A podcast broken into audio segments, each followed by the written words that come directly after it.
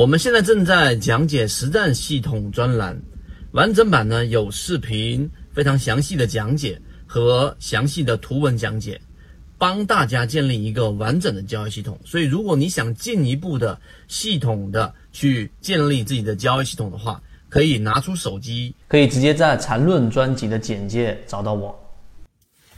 今天是一个三分钟定制视频，双龙战法的变形。双龙战法大家自己可以去网上查，会有很多的讲解。大致意思就是一波主拉升浪的回踩，然后往往能够复制前面那一波。那同样也可以把它横向比较为我们所说的同位涨停。那双龙战法里面呢，大家一定要注意，其中第一点一定是要有主拉升浪。缓慢的上涨，或者说上涨当中保持着百分之一、百分之三、百分之五，甚至这样的一种呃中阳或者小阳的上涨，它实际上不能称之为我们所说的双龙战法，这是第一点要明确的。第二个，之所以叫双龙，它本身就代表着它是有两波的主流上涨的，而我们真正的利润一定要清晰这一点，不是在第一波的这一个龙啊，也就是第一波的这个主拉升浪是你把握不到的，而是要。把握的是它在前面那一波的上涨，无论是为了解套前面的筹码，还是为了我们所说的去做第一波的点燃，吸引更多的承接盘，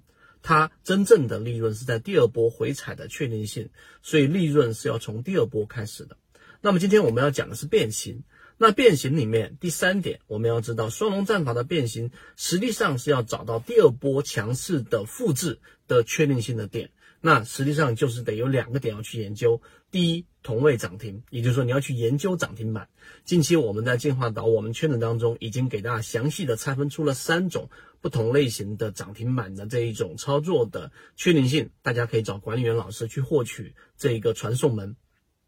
第二个呢，你就要去了解这一个复制的确定性。那我们沿着第二点来给大家去讲一讲。那双龙战法的变形的第二点确定性里面的复制，实际上是来自于前面那一波的上场的回踩幅度，这是第一个核心啊。第三点的第一个核心，也就是这一波上涨一笔下来之后回撤，如果这一个回撤啊已经把前面的那一波我们所说的主拉升涨停也好全部吃掉，那么实际上回踩站稳的概率是很小的，也就是说主力很难去。啊，做一波，然后前面上涨之后又全部打回去，又能重拾信心，它的资金体量需要非常大。第二个，后面的承接盘本身再回接的这一种呃信心也很弱，所以一般回撤大家要注意有两个核心点要去看。第一就是这一笔上涨或这一波上涨的的我们所定义的第一个龙，对吧？那它回踩的第一个支撑的关键就是我们所说的黄金分割零点六一八。第二个是零点五，也就是中轴，一旦破了零点五，再往下去看下方的零点六一八，也就是说往下走的黄金分割意义已经不大，所以只有两个点我们判断的零点六一八跟中轴，这是第一个特点。第二个呢，就这一波下跌过程当中，也就是第一笔上涨之后的回撤，那么怎么样能够复制出前面那一波呢？除了两个支撑以外，还有第二个，就在次级别上一定要发生背驰。那这个背驰的原理是来自于它量能衰竭过程当中，在次级别上发生了一个背驰，也就是我们所说的第二类型或者是第三类型的买点，这是第二个我们要去非常清晰的认识到的点。第三个，中间增加确定性的一个关键呢，就是最好其中第一波上涨是要包含我们所说的涨停板的。如果没有涨停板，意味着它本身的强势不足够，不足够强势的情况之下，在后面它的这一种复制出来前面那一波的龙头那一波主流的上升的概率是很小的，或者说不如有涨停板那么强。所以第三点要有涨停板。第四点呢，那就在我们所说的均线的层面上，它一定是要在至少半年线以上，一百二十日均线以上。如果是在一百二十日均线以下，它它极有可能是快速的调整之后，然后出现一波修复，而这种修复它有可能会继续是成为下跌的趋势的一种延续。